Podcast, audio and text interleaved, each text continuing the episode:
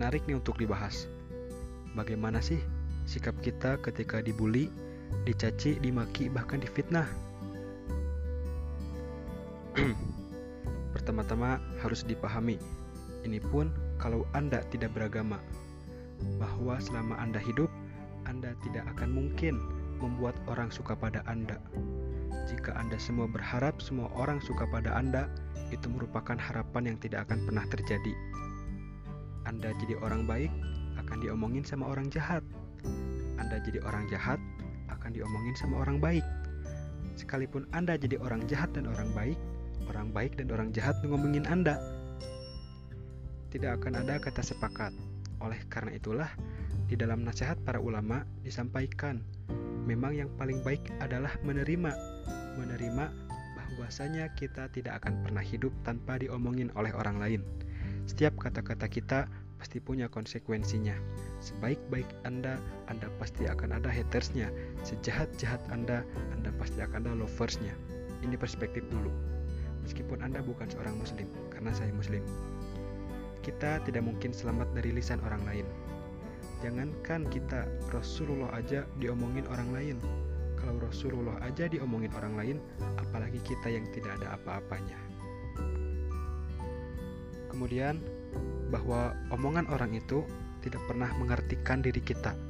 Jadi kalau ada orang yang mengatakan kepada kita, semangka lu, kurma lu, semangka tanpa biji lu, unta lu, kambing lu, apa pun lah yang bisa mereka katakan kepada kita, itu tidak pernah mengartikan diri kita. Itu adalah soal yang harus dijawab. Bayangkan saja, Anda punya kertas ujian. Di kertas itu ada soal-soal. Soal itu tidak pernah tentang Anda, Soal itu menandakan siapa yang membuat. Maka kualitas guru itu tergantung soal-soalnya yang dibuat. Apa yang menyebabkan kita punya nilai, cara kita menjawab. Cara kita menjawab itulah yang nanti akan menilai kadar diri kita kalau kita itu emas atau sampah. Apalagi perspektif muslim, bagaimana caranya? Kita jelaskan pada diri kita sendiri untuk apa kita ngomong, untuk apa kita berbuat, untuk apa kita menulis, untuk apa kita melakukan sesuatu. Kalau Anda melakukan itu karena Allah semata, lalu saya bertanya, untuk apa antum bersedih? Untuk apa antum marah? Secara manusiawi iya, Rasulullah juga sama. Rasulullah selalu dicaci, dimaki, bahkan difitnah. Rasulullah sedih, ya, tapi tidak sampai depresi, tapi tidak sampai memaki balik, tapi tidak sampai meninggalkan dakwah karena Rasulullah selalu mengajarkan kepada kita apa pun yang kita lakukan niatkan karena Allah karena itulah kebaikan untuk kita. Ada sebuah kisah. Sewaktu-waktu Rasulullah sedang berada di keramaian beliau sedang duduk bersama Abu Bakar radhiyallahu an. Kemudian datang orang mencaci maki beliau. Coba orang ini luar biasa. Datang-datang caci maki datang-datang ngomong jorok dan segala macamnya Rasulullah diam di situ, di sebelahnya Abu Bakar sudah mulai panas. Ketika sudah mulai panas, akhirnya setelah enggak tahan lagi, Abu Bakar membalas cacian orang tadi.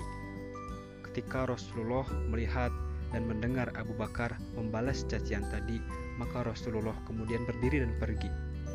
Lalu Abu Bakar tentu merasa dong ada masalah. Kemudian eh, Rasulullah didatangi oleh Abu Bakar. Ya Rasulullah, tolong jelaskan, mengapa engkau berdiri dan pergi dari situ, padahal engkau saat itu dicaci, engkau diam. Rasulullah berkata, Ya, karena tadi saat dia mencaci kita, malaikat bersama kita. Malaikat mendoakan kita dengan perkara-perkara yang baik. Tapi pas antum balas tadi, yang datang syaiton. Dan saya nggak mau bersama syaiton maka saya pergi. Artinya apa? Sekali lagi, kata-kata orang tidak pernah mengartikan diri kita, tapi respon kitalah yang menentukan diri kita siapa. Tapi saat kita membalas orang yang membuli kita, setan berhasil.